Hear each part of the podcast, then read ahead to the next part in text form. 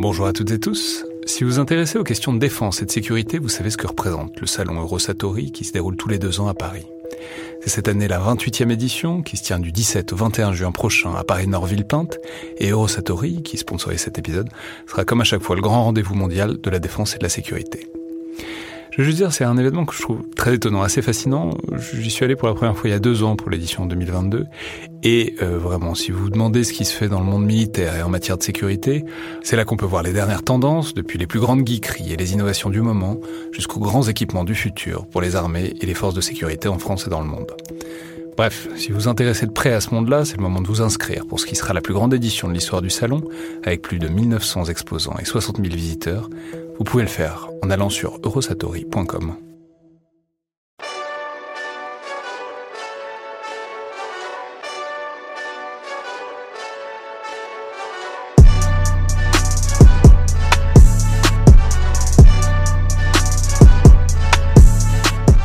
Bonjour à toutes et tous et bienvenue dans le Collimateur, le podcast de l'Institut de recherche stratégique de l'école militaire, l'IRSEM, consacré aux questions de défense et aux conflits armés. Aujourd'hui, pour ce nouvel épisode dans le viseur, donc de récits d'opérations, de souvenirs en tout cas de vie militaire, en partenariat aujourd'hui avec l'école navale, j'ai le plaisir de recevoir le commandant Sébastien, donc bonjour. Bonjour. Donc vous êtes capitaine de frégate dans la marine nationale, vous êtes ancien commando marine, et je crois que c'est une opération commando que vous allez nous raconter donc aujourd'hui. Alors... où et quand? Je crois que ça commence à dater un peu, ça fait une décennie maintenant, c'est ça? Alors ça fait exactement 10 ans, on vient de fêter les 10 ans cette année de cette opération. Vous fêtez les anniversaires d'opération? Alors c'est pas quelque chose que l'on fait traditionnellement, mais là il s'est passé un événement assez important, assez significatif, qui fait que en fait le groupe qui a mené cette opération se connaît toujours, se côtoie toujours et a pour habitude de se retrouver au moins pour la date anniversaire qui a lieu généralement au mois de décembre. D'accord. Alors, opération donc en 2010, oui, en Afghanistan, c'est bien exactement ça? Alors, expliquez-moi très bêtement, qu'est-ce que va faire un commando marine en Afghanistan où, à moins que je me trompe, il n'y a pas la mer? Tout à fait. Alors, il n'y a pas la mer. En revanche, il y a quelques années... il y a eu un attentat assez connu, significatif aux États-Unis, c'était en 2001. Et j'en ai entendu parler un peu. Voilà. Et la France a décidé de s'engager aux côtés des Américains pour s'attaquer aux racines du terrorisme. Non, mais je vais le formuler différemment, disons. Quelle est la compétence des commandos marines, disons, dans un environnement montagneux, très aride, tel que l'Afghanistan? Pourquoi est-ce qu'on se sert de commandos marines? Alors vous allez nous raconter pourquoi on s'en est servi ce jour-là, mais d'une manière générale, quelles étaient les compétences des commandos marines qui étaient appréciées dans ce contexte-là?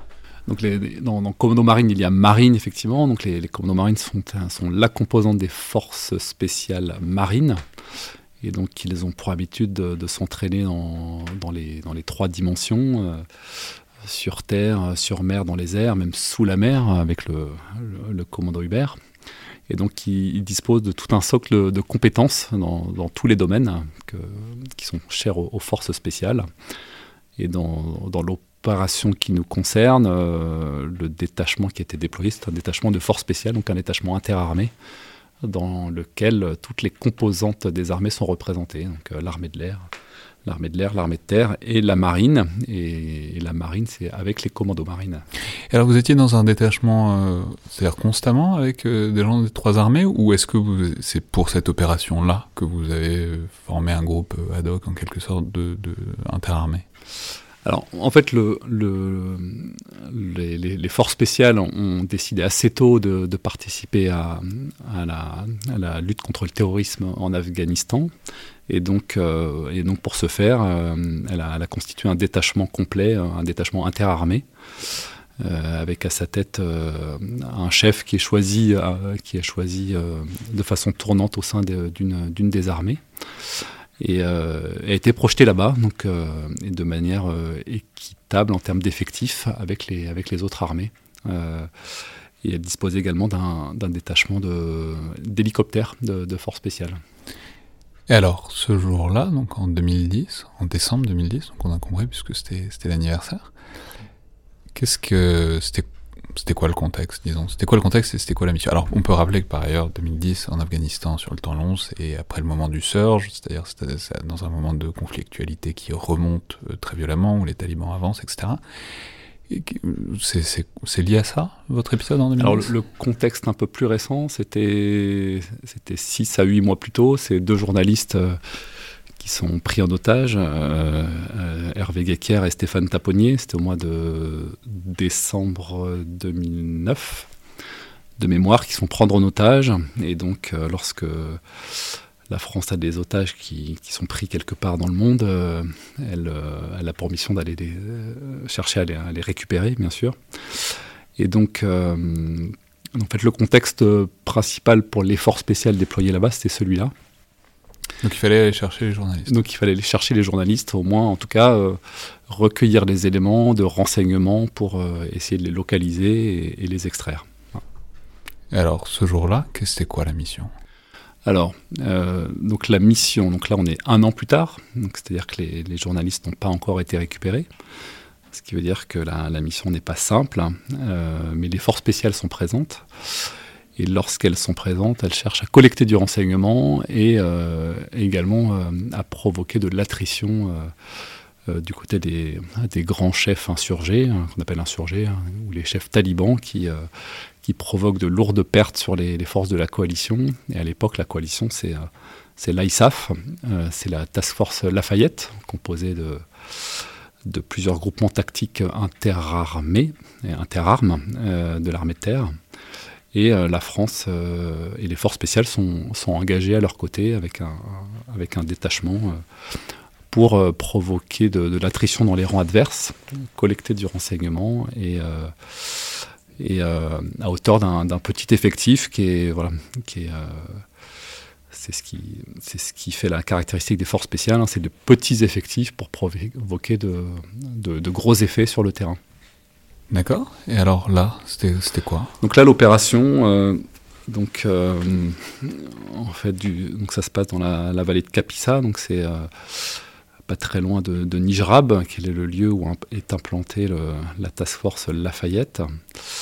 Et en fait, il se trouve que c'est le détachement marine qui est d'alerte et qui reçoit un renseignement qu'on appelle d'intérêt immédiat, c'est-à-dire un renseignement important qui nous stipule qu'il va se passer une réunion importante de chefs talibans et de ce que nous disent les renseignements, c'est pour étudier les opérations futures dans la vallée. Donc il se trouve que nous devions sortir le soir même pour aller récolter du renseignement dans une vallée, et ce renseignement accélère les choses et nous incite à accélérer à la fois la planification et le déplacement et la mise en place pour aller sur le terrain. Vous aviez une mission prévue le soir, de toute façon, pour aller collecter du renseignement. On vous dit que le renseignement va être tous au même endroit, tous les chefs vont être au même endroit, donc c'est l'occasion d'y aller pour voir ce que vous pouvez faire, c'est ça ? C'est exactement ça, tout à fait. Donc, alors, non mais c'est intéressant parce que du coup, votre enseignement, c'est un truc très précis, très ponctuel, c'est ils sont là. Mais ça vous dit pas forcément où ils seront très précisément, ni peut-être qui ils sont exactement, ni comment vous pouvez y accéder. C'est-à-dire à partir de ce truc un peu parcellaire, comment est-ce que vous prévoyez une opération en plus alors qu'il faut accélérer le truc, quoi. En fait, les renseignements sont assez précis. Ils nous disent, ben voilà, au moins un, voire peut-être plusieurs grands chefs vont se réunir. Donc généralement, quand ils se réunissent, ils ont toute une escorte. Et donc là, les informations que l'on reçoit sont assez précises, puisqu'elles nous donnent la maison exacte où aura lieu le rassemblement, et ce qui nous incite, nous, à accélérer toute la planification pour nous rendre sur place. Et c'est quoi votre objectif? C'est de les éliminer, puisque c'est des cibles, c'est de les capturer, c'est de les interroger? Est-ce que c'est tous les trois à la fois, on voit ce qu'on débarque et on voit ce qu'on peut faire? Alors généralement, éliminer, ça paraît la façon la plus simple, mais généralement, lorsque la personne est éliminée, elle ne peut pas nous donner de renseignements, d'autres renseignements pour relancer d'autres opérations et provoquer davantage d'attrition. Donc nous, la mission qui nous est confiée, c'est une mission de capture, c'est-à-dire qu'on va capturer l'individu et puis après, on va lui poser des questions pour essayer d'avoir un petit peu tout le... C'était un individu, votre cible ? Ou c'était... Parce qu'en plus, vous nous le disiez, vous n'êtes pas nombreux, vous ne pouvez peut-être pas ramener 25 personnes prisonniers, quoi. Alors non, effectivement. Donc là, c'est, là on nous parle d'un individu, précisément, qui est un chef insurgé qui est assez connu dans la région pour avoir provoqué pas mal de pertes au sein de la coalition. Donc, la coalition, c'est pas seulement les Français, hein, mais c'est aussi les Américains, les Britanniques, tous ceux qui sont présents. Mais on sait que comme c'est une personne importante, elle est potentiellement escortée par des adjoints, par des soldats, potentiellement assez bien armés. Et donc ça nous incite à prendre toutes les mesures de précaution nécessaires, comme toujours d'ailleurs, mais peut-être encore un peu plus, parce qu'on se dit qu'on va tomber sur quelqu'un d'important. Alors, c'est pas très loin de là où vous êtes, vous l'avez dit. Mais quand même, vous y allez comment ? Vous y allez en hélicoptère ? Vous y allez en véhicule à roues ? Enfin, comment vous déplacez ? Enfin, j'en sais rien, mais j'imagine qu'en hélicoptère, on peut arriver plus vite, mais en même temps, ça faut atterrir. Qu'un convoi, ça se suit de plus loin, mais en même temps, ça permet de se désengager. Comment vous choisissez ? Qu'est-ce que vous faites ? Donc là, la zone dans laquelle on est déployé est assez montagneuse, donc effectivement, lorsqu'un hélicoptère se déplace, ça crée de l'écho et surtout ça éveille les soupçons. Donc c'est pas forcément la meilleure technique. Donc la technique de mise en place que l'on adopte ce soir-là, c'est par des véhicules de l'armée de terre, des véhicules de l'avant blindé, qui nous aident à nous insérer au plus proche de l'entrée de la vallée, et ensuite on poursuit le déplacement à pied. Donc on a à peu près 2 à 3 kilomètres à pied pour nous rendre jusqu'à la maison. Et ce qui est la façon d'être la plus discrète possible pour pouvoir prendre l'adversaire par surprise et le surprendre. Alors là, dans son sommeil, c'est pas forcément le cas parce qu'on essaye d'arriver à un moment... où il va être rassemblé, donc... Non, mais d'ailleurs, c'est quoi le moment où ils sont... Enfin, je sais pas s'ils font des soirées chez les talibans. Enfin, c'est quoi ? C'est la journée ? C'est la nuit ? Alors, c'est plutôt le soir, hein, c'est plutôt de nuit pour que... Parce qu'en fait, ils savent qu'ils sont surveillés par des drones, par tout un tas de moyens de renseignement, par des avions de renseignement. Donc, lorsqu'ils se rassemblent, c'est plutôt de nuit, et sur des périodes très courtes, un petit peu aléatoires, hein. Et puis, généralement, ils ne se rassemblent pas pour faire un séminaire de 3 ou 4 jours. C'est vraiment un créneau qui est très ciblé. Et les renseignements que l'on nous donne ce soir-là, qui généralement viennent de la population, hein, ou de facilitateurs, ils nous font dire que la fenêtre, ça va être autour de 21h, 22h le soir, mais pas plus. Et ce qui nous incite vraiment à accélérer toute la planification pour être sûr de bien cibler ce créneau-là. Alors du coup, vous débarquez, vous faites 3 km à pied. Alors déjà, on étudie la mission, on constitue le détachement, donc on fait un premier déplacement entre... donc la base principale, c'était Nijrab, pour les experts, ceux qui connaissent. On a une autre base qui est un peu plus au sud, qui s'appelle Tagab. Donc on fait un premier saut de puce jusqu'à Tagab en véhicule, en VAB, en véhicule de l'avant blindé. Ensuite, on se déplace encore à l'entrée de la vallée que l'on cible, toujours en véhicule. Et un endroit bien choisi, à l'abri des vues, à 2 à 3 km de notre objectif. Là, on débute l'infiltration pédestre vers la maison que l'on nous a indiquée sur une carte. Alors, pas de problème ? Pas de surprise, pas de ce qu'on appelle une sonnette, enfin pas de guetteur qui donne la... Enfin, je veux dire, ça se passe comme vous vouliez. Alors, on n'est jamais serein quand on se déplace en véhicule, parce que un des sports favoris des talibans, c'est de poser des engins explosifs sur la route. Donc ça, on n'est pas très rassuré, mais le déplacement jusque-là se passe bien. On est frappé quelque part par le silence, on perçoit qu'il y a un petit peu comme un couvre-feu, donc on se dit que même nos véhicules de l'avant blindé, même s'ils ne font pas beaucoup de bruit, ils risquent d'être entendus, mais en tout cas, jusqu'au point de dépose, là où on est déposé à pied, on ne perçoit pas d'événements particuliers, ou enfin rien qui puisse éveiller nos soupçons. Donc là, on se déplace... on est déposé, et puis là, on débute l'infiltration pédestre. Et alors, sur le trajet de l'infiltration pédestre ? Et là, sur le trajet, assez vite, on va dire 15 à 20 minutes plus tard, une première prise à partie commence. Les balles commencent à siffler. Et on se dit que, quelque part, alors, même si on n'est pas forcément attendu, en tout cas, on sent qu'on a surpris, du monde. Et que peut-être, là où on se déplace, peut-être qu'il se passe quelque chose.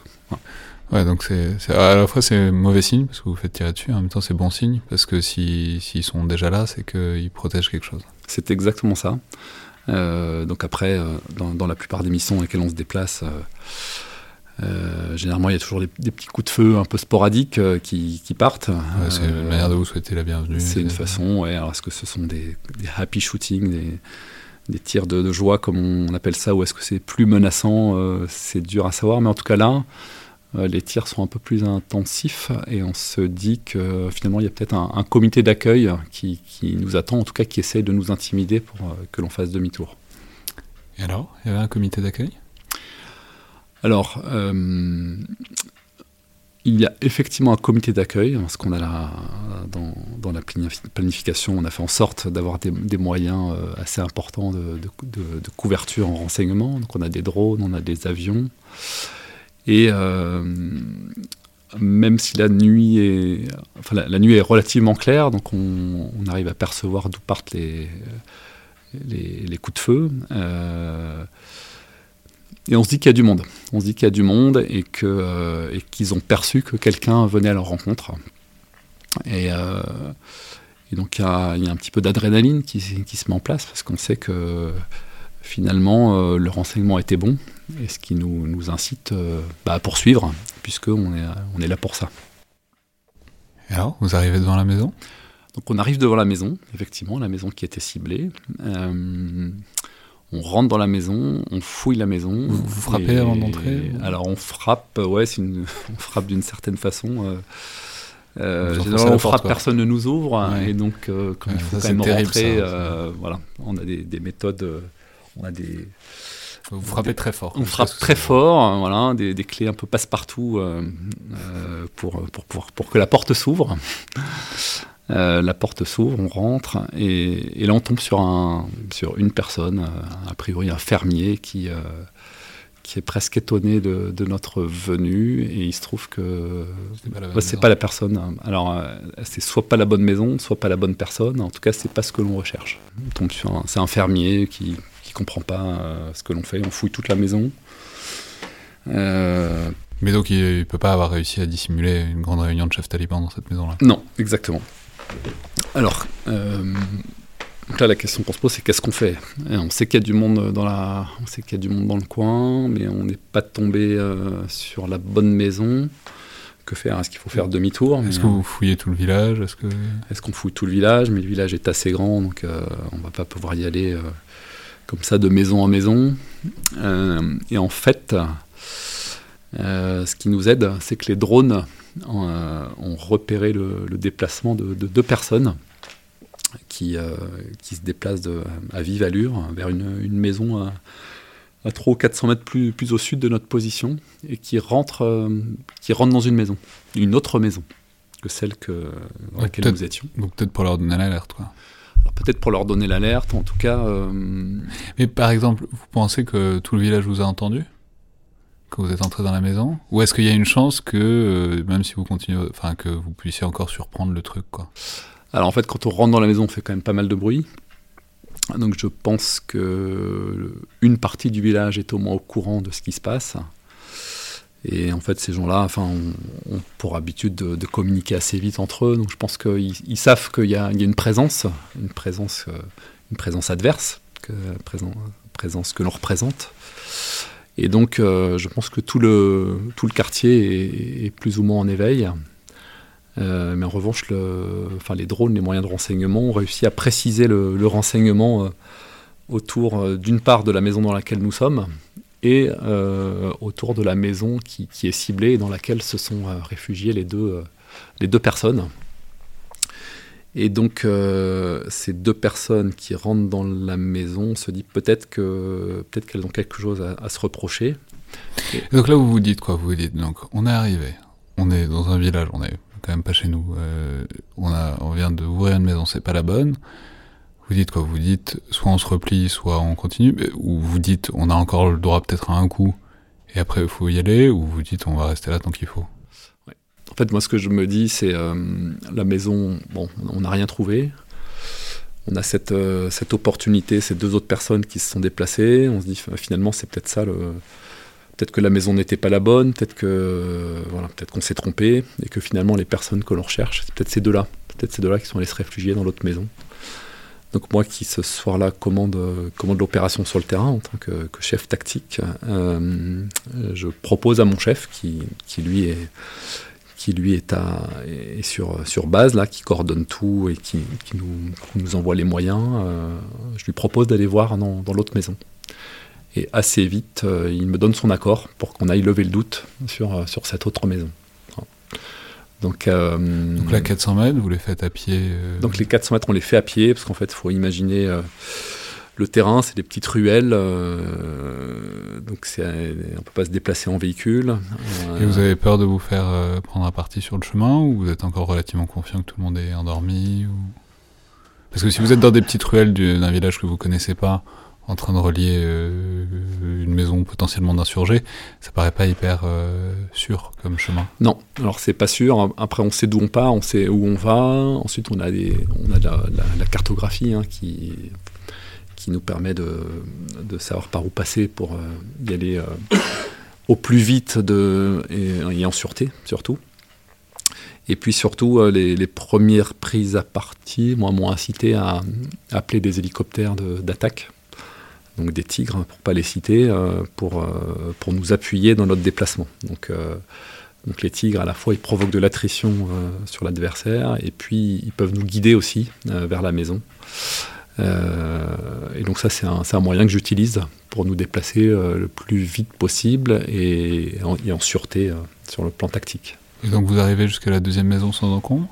Voilà, donc dès qu'on se redéplace, donc effectivement, avant de relancer le deuxième déplacement, on refait un petit briefing, on dit voilà, nouvelle mission, nouvel objectif... Et donc on prend le temps de rebriefer pour se déplacer en appui mutuel, hein, à la fois avec les hélicoptères et puis les éléments de mon détachement, les éléments pédestres. On s'organise et on met à peu près, on va dire, une petite heure pour se déplacer en sûreté. Et effectivement, dès qu'on sort de là... Une heure pour faire 500 mètres. Quoi. Exactement. Et effectivement, alors pourquoi aussi longtemps ? Effectivement, dès que l'on sort de la maison, les prises à partie reprennent de plus belle. Donc auparavant, c'était plutôt des armes d'appui type Kalachnikov. Là, on sent que le calibre monte, puisqu'on a de la mitrailleuse en plus. Et puis ça va même jusqu'à du RPG, de la roquette, qui essaye à la fois de nous prendre à partie, nous, à terre, mais aussi de prendre à partie les hélicoptères. Hein. Donc ça, on le perçoit avec nos jumelles de vision nocturne. Ok, donc vous avez pour objectif la deuxième maison, vous faites tirer dessus partout, vos hélicos d'appui sont tirés dessus. Là, quoi, vous dites faut y aller... Il n'y a pas un moment où vous dites ça commence à devenir chaud, il faut se dégager ? Oui, alors effectivement, il y a un petit peu de peur, un peu d'angoisse. Hein. Il y a aussi cette excitation de se dire, voilà, ma mission, c'est capturer tel individu. On se dit que la pression monte. Et on se dit finalement que peut-être que notre homme, il est dans l'autre maison. Ah, si vous faites tirer autant dessus, c'est que c'est peut-être encore un indice qu'ils sont en train de protéger quelque chose. Exactement, c'est exactement ça. On se dit que finalement, on est au bon endroit au bon moment. Et qu'une telle violence autour de nous fait dire que c'est au moins la personne que l'on recherche, ou peut-être même quelqu'un de plus important. Et on se dit que voilà, il faut pas rater notre chance. Il faut au moins aller voir et lever le doute dans cette maison, sachant qu'on n'y va pas. Donc évidemment, on n'est pas suicidaire. Hein, on a quand même pas mal de moyens d'appui autour de nous, on est lourdement armés, même si le taliban en face, il est chez lui, donc il connaît le terrain par cœur. Mais on se dit qu'on a quand même l'avantage technologique qui nous incite à aller voir. Et puis de toute façon, c'est la mission. Donc, comme on dit, hein, la mission, c'est sacré. Et donc on y va. Donc vous progressez sous un feu nourri et demi. Vous arrivez jusqu'à la deuxième maison sans trop d'encombre, sans perte. Et une fois que vous arrivez devant. Voilà, donc deuxième maison. Donc là on rentre dans la maison de la même façon que dans l'autre. Et là, ce qui nous surprend, contrairement à la première, c'est qu'il y a beaucoup de monde hein, dans cette deuxième maison. Et toute une famille, et puis des enfants qui pleurent. Voilà. Donc c'est quelque chose qui éveille nos soupçons. On se dit c'est bizarre, à chaque fois qu'on rentre, il n'y a pas une telle tension dans les maisons chez les villageois. Et en fait, lorsqu'on pose la question aux villageois, ils nous disent assez rapidement en fait, qu'il y a du monde, voilà, qu'il y a des gens qui sont là, des étrangers. Parce qu'en fait, comment est-ce qu'on le sait ? C'est qu'on est généralement on est accompagné par les interprètes donc qui font la traduction. Ils nous disent il y a du monde à l'étage, mais vous inquiétez pas. Donc ils sont deux et donc ils ont déposé les armes au sol. Ils vous attendent. Ils vont se rendre. Il y a pas de problème. Ah. Ils vous attendent, mais ils vont se rendre. Voilà. Donc là, je me dis, ils nous attendent, ils vont se rendre. Donc là, pareil, je réfléchis. C'est pas banal comme proposition. C'est pas banal, et puis surtout, s'ils doivent nous attendre, bah, autant qu'ils le fassent en bas et qu'ils nous attendent dans la maison. Donc là, dès l'instant où on nous dit ça, ça m'incite moi à redoubler de vigilance et justement à pas aborder l'étage et la fouille comme de façon très légère. Et du coup, donc comme on le fait à chaque fois, on va fouiller toute la maison. Mais là, je préviens mes équipes d'assaut qu'il faudra faire attention, parce qu'a priori, il y a du monde. Effectivement, il y a du monde. Et donc, il faut faire les choses de façon méthodique, et peut-être encore plus que d'habitude. Donc, vous montez à l'étage. Voilà. Et là, en montant à l'étage, donc c'est un petit escalier en colimaçon. On monte à l'étage et là il y a une violente prise à partie.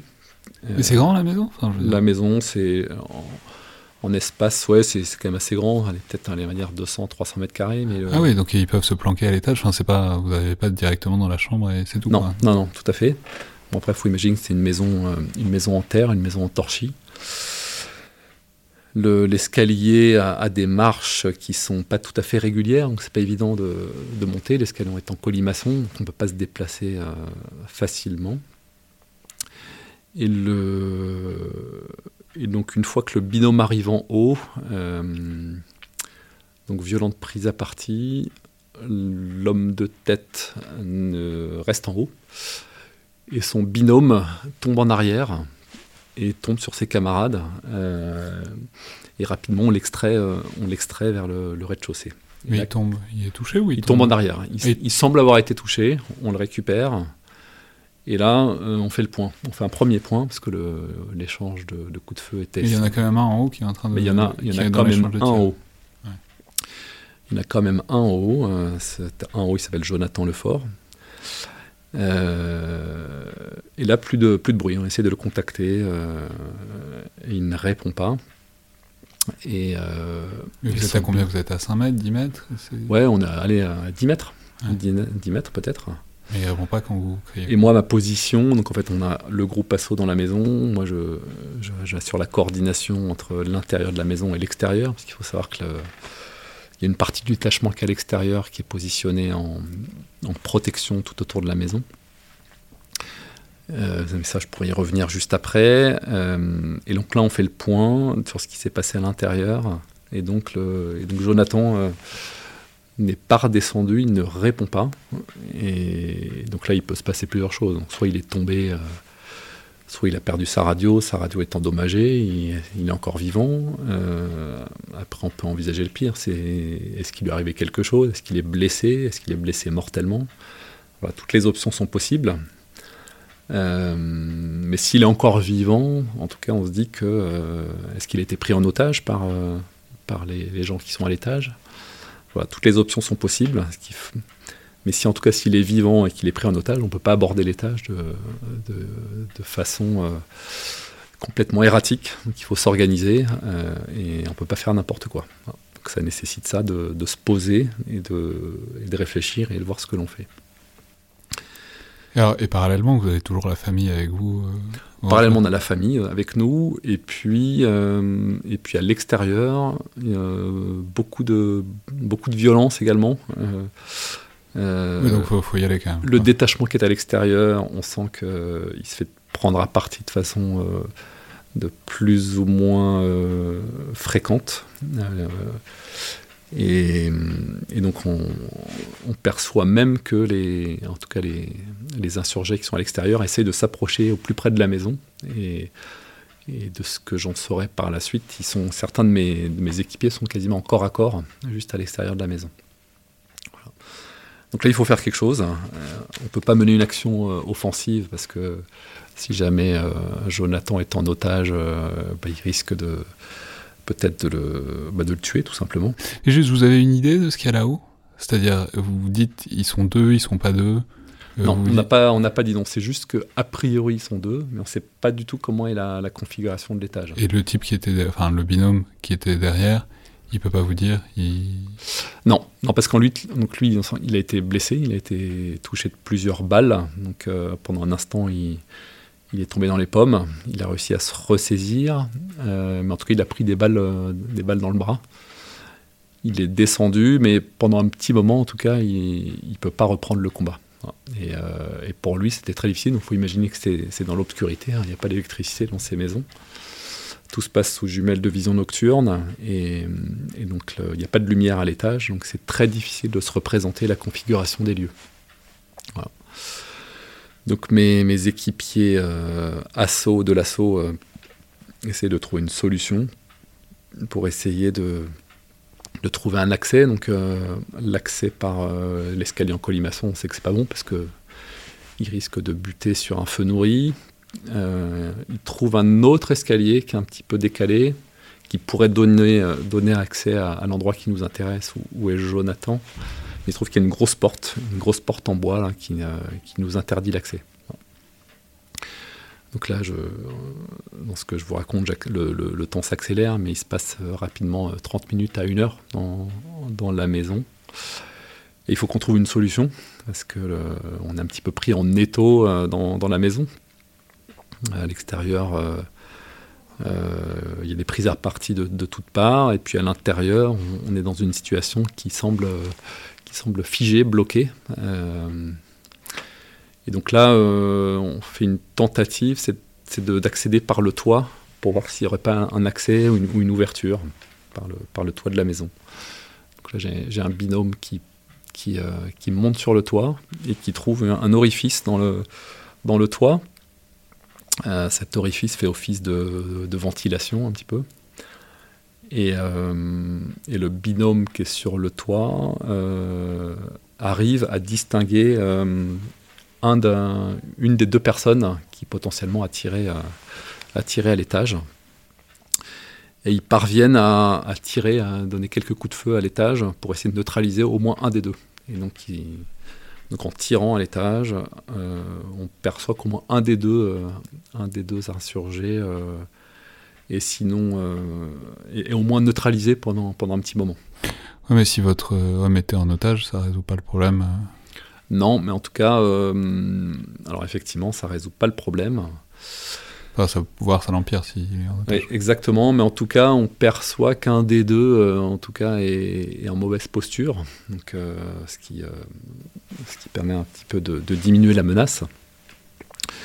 Et par contre, ce qui se passe, c'est que le binôme qui est sur le toit se fait rapidement prendre à partie par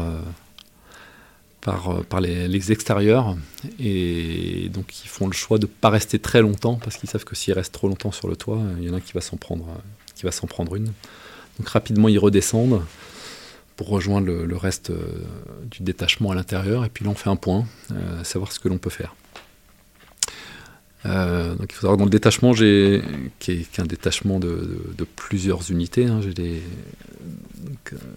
détachements de Trépel, du complot de Pinfinténio, j'ai un détachement de Kiffer également, j'ai des gens de Hubert qui sont aussi en appui, et puis j'ai des gens de l'armée de terre qui sont avec moi, des gens qu'on appelle de la FOSSE, la fouille opérationnelle spécialisée, qui sont des experts pour fouiller les maisons et trouver des munitions et les explosifs. Et dans mon détachement, donc, j'ai 2 chiens et 2 maîtres chiens. Voilà. Donc, j'ai un chien et maître chien avec la FOSSE. Et j'en ai un du commando Kiffer qui est spécialisé dans l'attaque. Mais il se trouve que mon maître chien du commando Kiffer a été blessé juste avant. En fait, il a été blessé par des éclats de vitres avec les échanges de coups de feu. Et en fait, ses coussinets sont ensanglantés et du coup, il est plus très apte à faire quoi que ce soit. Le chien. Oui. Et donc, il me reste un chien. Enfin, il me reste un chien, celui de l'équipe de l'armée de terre, de la FOSSE. Et donc, il faut que je trouve une solution. Et là, je me dis, peut-être que le chien pourrait nous aider. Hein, le chien... Pour ceux qui connaissent les chiens militaires, en fait, un chien, c'est monotâche. Donc, soit c'est un expert, soit il sait trouver de la drogue, soit il sait trouver des munitions, des explosifs, soit c'est un chien d'attaque. Mais c'est difficile d'être multitâche pour un chien. Et c'est ça, on ne peut pas lui expliquer en plein milieu de la mission qu'on lui on attend. Alors, a priori, on ne peut pas, mais moi, je me dis que finalement, ça peut valoir le coup d'essayer. Parce que ça, c'est pas un chien d'attaque, c'est un chien... c'est pas un chien d'attaque, c'est un chien de recherche d'explosifs et de munitions. Mais néanmoins, je me dis qu'il y a peut-être quelque chose à tenter et que si on a un bon maître chien, peut-être qu'il va pouvoir faire quelque chose. Donc je me fais accoster le maître chien avec son chien et là je lui demande quelque chose. Je lui dis, est-ce que tu serais capable de transformer ton chien en chien d'attaque le temps de la mission, ce qui pourrait nous permettre, voilà, ton chien il fait irruption dans la pièce. Et puis, quoi qu'il arrive, voilà, il va mordre au moins un des 2 insurgés. Et puis nous, ça nous permet après de rentrer et de faire ce que l'on a à faire. Donc là, il réfléchit quelques secondes et il me dit ouais, ça se tente. Je peux le conditionner pour le basculer en mode chien d'attaque. Voilà. Donc je saisis l'occasion. Et donc là, on rebriefe et on se dit ok, on lance le chien et ensuite on envoie le reste de l'équipe assaut pour reprendre l'initiative. Sauf que pour ça, il faut réussir à accéder à la pièce qui nous intéresse. Et donc le seul endroit pour accéder à la pièce, c'est cette fameuse grosse porte en bois qui, a priori, donne vers l'endroit qui nous intéresse. Et donc, on tente par là. Donc l'équipe assaut fait le choix de passer par cette pièce. Donc, pour ouvrir la porte, il n'y a pas d'autre solution que de tirer sur les gonds. Voilà. Lancer la boule de feu et pour faire sauter les gonds. Ce qu'ils parviennent à faire. Voilà, donc, comme pied de biche, on a trouvé une bonne solution. Donc la porte tombe, le chien pénètre à grande vitesse vers la pièce qui nous intéresse et parvient à saisir au membre inférieur un des deux insurgés. Et dans la foulée, un binôme de commando rentre et parvient à neutraliser les 2 insurgés. Sachant qu'effectivement ils étaient 2. Un des 2 était un peu mal en point grâce à l'action de neutralisation qui avait eu lieu par le toit. Donc ça nous a bien aidé. Et le deuxième a été neutralisé, il était surpris par le chien. Et donc ça nous a permis d'éliminer les deux insurgés. Voilà. Et là donc là on constate ce qui a pu effectivement se passer, la situation. La situation est figée. Et là on trouve... Jonathan qui est au sol et qui malheureusement est tombé, qui est décédé. Et donc on se dit finalement que la prise à partie initiale, lors de la prise à partie initiale, il a été neutralisé lors des premiers coups de feu. Voilà. Et donc à partir du moment où le chien est rentré, on a neutralisé tout le monde. Donc on a pu extraire Jonathan. Et en fait, on a compris que toutes nos tentatives pour monter l'escalier en combinaison étaient infructueuses, en fait, tout simplement parce qu'ils avaient pris l'arme de Jonathan et puis ils l'utilisaient contre nous. Ah, vous voulez dire que vos fusils mitrailleurs sont meilleurs que les leurs et que du coup...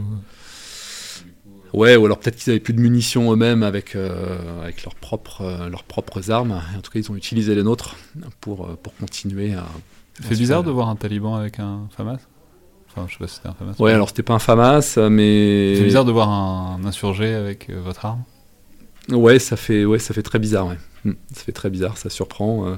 Puis en fait, ils avaient arraché également tous les fils de sa radio, donc ce qui nous a permis de comprendre pourquoi... Ils ne pouvaient plus communiquer, même s'ils n'auraient pas pu le faire, mais en tout cas, ils avaient pris tous ses chargeurs et son arme. Mais en tout cas... Mais alors du coup, alors c'est toujours le terme pudique de neutraliser, mais vous avez pu les capturer ? Alors du coup, ils ont été éliminés, tous les deux. Ils ont été tués. Hein. Les deux ont été tués. Et il y avait dedans celui que vous recherchiez ? Il y avait dedans ce que l'on recherchait, effectivement. Ils étaient même deux. Et donc, en fait, on l'a pas su sur le coup. Vous avez ramené les dépouilles ? Alors, on n'a pas ramené les dépouilles des talibans. En revanche, on a récupéré des papiers d'identité qu'ils avaient sur eux, des plans, etc. Et puis, généralement, le renseignement sur l'identité des insurgés neutralisés, on les connaît ensuite par la suite, par le bouche à oreille, par le renseignement, ou par les écoutes. Et donc on sait que ce soir-là, en fait, les deux insurgés qu'on a éliminés, c'était effectivement deux grands chefs talibans qui étaient recherchés depuis très longtemps. Et on a su qu'effectivement le rassemblement avait bien eu lieu ce soir-là, et c'était effectivement celui sur lequel nous étions tombés. Et en face, il y avait bien une bonne soixantaine de combattants. Mais partout dans le village, je crois. Et qui étaient répartis partout dans le village pour protéger justement la réunion en question qui avait bien lieu ce soir-là, au moment où nous y étions. Et ensuite, vous repartez comment ? Parce que vous êtes arrivé, on a compris que c'était pas bien confortable le chemin à aller, spécialement entre les deux maisons. On se doute que le chemin retour, il va pas être tellement meilleur. En fait, ce qui s'est passé, c'est qu'une fois que les deux ont été tués, les deux talibans ont été tués, un grand silence s'est installé dans la vallée. Et en fait, on se dit que les deux qui étaient à l'étage, hein, ils avaient aussi des radios, des moyens de communication. Et en fait, la raison pour laquelle il y avait un tel acharnement de toutes parts tout autour de nous, c'était qu'en fait, ils essayaient de récupérer leur chef. En fait, ils montaient à l'assaut, ils ont lancé toutes les tentatives possibles pour essayer de les récupérer. Et à partir du moment où ils n'ont plus parlé, en fait, toute la vallée s'est tue. Et on a pu percevoir qu'il y a eu un mouvement un petit peu d'exfiltration de la plupart des talibans qui étaient en tout cas en escorte de ces deux chefs. Donc la voie était à peu près claire. Donc là, pour le coup, comme j'avais Jonathan, j'avais un blessé. Donc là, pour le coup, j'ai appelé un hélicoptère pour les évacuer avec une escorte. L'escorte, j'ai mis l'équipe de la fouille opérationnelle spécialisée dans l'hélicoptère pour l'escorter. Et donc l'hélicoptère est arrivé assez vite, 30 minutes plus tard. Il a évacué Jonathan et son camarade blessé. Et le reste du détachement, on est tous rentrés à pied. On rentre à pied jusqu'à notre point de repli sur base. En fait, on est rentré à pied. Ça a duré combien de temps ? Alors, tout compris, ça a duré entre 8 et 9 heures. Dans le village ? Et dans le village, 5 à 6 heures dans la maison.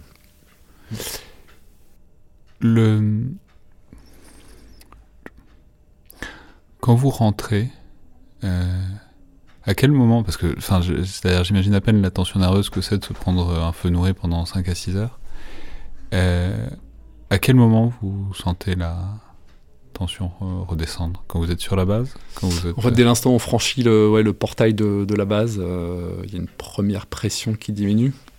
C'est exceptionnel, 5 à 6 heures pour une opération comme ça ? C'est rare, c'est... Je sais pas. En fait, d'une telle intensité... Alors, une opération où il ne se passe rien, ça peut durer... La période peut être aussi longue. Mais là, avec une telle intensité de feu, avec une soixantaine de combattants en face... Et donc vous étiez combien, vous ? Nous, on était un petit peu moins. On était un petit peu moins d'une soixantaine. Donc, le rapport de force, c'est, on va dire, du 1 contre 1. Et on sait qu'à la fin, on a neutralisé à peu près la moitié des insurgés qui étaient en face. Donc, alors pas seulement nous au sol, mais c'est aussi grâce aux hélicoptères et aux avions de chasse, grâce aux hélicoptères Tigre qui nous ont fortement aidés ce soir-là. Ouais, la pression, elle tombe. Alors en fait, juste, j'ai pas dit tout de suite. Il y a toujours un petit doute, savoir si Jonathan était décédé ou pas. Moi, j'ai pas voulu le dire tout de suite à mon détachement pour qu'il garde l'influx, pour pas qu'il se démobilise, parce qu'en fait, tant qu'on n'est pas rentré sur base, il peut encore se passer plein de choses. Donc, j'ai pas souhaité leur dire. On n'était que très peu à le savoir. Il y avait notre infirmier qui le savait, il y avait mon adjoint. Mais en tout cas, quand on est rentré, que l'hélicoptère est parti, pour eux, ils étaient blessés, quoi. C'était juste des blessés. Ils savaient pas ce qui s'était passé. Et donc il a fallu que je leur... Une fois qu'on a passé le portail, j'ai rassemblé tout le monde et je leur ai annoncé la nouvelle, la triste nouvelle à tous. Et donc là, ça a mis un coup, un sacré coup à tout le monde, surtout ceux qui ne s'y attendaient pas. Et un commando, enfin un groupe comme ça, sur une mission comme ça, donc avec des blessés, des morts, ça prend combien de temps ? Enfin, c'est-à-dire, vous êtes commando, donc vous êtes peu, donc vous êtes très utile, on se sert beaucoup de vous. Mais c'est quoi le temps raisonnable avant de les redéployer ? Est-ce que c'est tout de suite ? Est-ce que c'est il faut tout de suite les faire repartir parce que si dans le temps de cogiter, ça va être un problème ? Ou est-ce que c'est physiquement, nerveusement, moralement, il faut prendre du temps ? Ouais, en fait, il faut repartir tout de suite, le plus vite possible, justement pour pas que les gens se pose trop de questions, parce qu'en fait si on laisse trop de temps, ça commence à cogiter dans la tête, et on a fait le choix de repartir assez vite, et en fait là, donc cette opération, c'était dans la nuit du 17 au 18 décembre, et le 24 décembre, le soir de Noël, on repartait en opération. Et je pense que c'est la meilleure chose à faire pour éviter que les gens cogitent trop et se démobilisent. Voilà. Donc la mission, elle durait encore 2 mois et demi. Voilà, c'est la meilleure chose à faire. C'était déjà, on a fait remplacer assez vite ce que l'on avait perdu, blessé. Donc on a fait venir des gens de France pour reconstituer le détachement. Et ensuite, on est reparti le plus vite possible pour... voilà, pour rester un peu sous l'influx et poursuivre la mission. Et alors une mission comme ça, c'est-à-dire qui est aussi exceptionnelle, à la fois dans le résultat, puisque Dieu merci, vous ne perdez pas des hommes tous les jours, mais aussi dans le process, puisque vous nous l'avez dit, c'est pas habituel comme échelle de force et échelle d'engagement. Quel bilan, quel retour d'expérience ? C'est-à-dire qu'est-ce que... Puisqu'on sait que c'est la moitié du travail, c'est de débriefer ensuite, d'apprendre et d'ajuster pour les missions suivantes. Là, qu'est-ce qui reste ? Alors en fait, quand on rentre d'une telle opération, effectivement, qui a été de grande ampleur dans par plein d'aspects, déjà on débriefe à chaud, on se dit mince, qu'est-ce qui... Déjà, est-ce qu'on a fait le maximum ? Est-ce qu'on aurait pu faire autrement ? Est-ce qu'on a tout bien déroulé ? Et en fait, en rediscutant au sein de tout le détachement, on a redébriefé dans tous les sens et on se dit qu'en fait, que chacun a rempli son rôle, du second maître ou du caporal sur le terrain jusqu'au commandant que j'étais sur le terrain. Chacun a joué son rôle. Mais en même temps, c'est intéressant parce que c'est un truc de satisfaction, c'est-à-dire ça a bien fonctionné. Et en même temps, c'est aussi un peu un aveu d'impuissance. C'est-à-dire que même quand on fait tout bien... C'est exactement ça. On peut appeler ça le brouillard de la guerre, ou le canon conforme. Donc même si on en prévoit un maximum, malheureusement, perdre un homme sur le terrain ou plusieurs, ça fait partie malheureusement de, de ce qui peut se passer, et ça peut arriver. Et même quand ça arrive, on sait ce qu'il faut faire, on sait comment y réagir.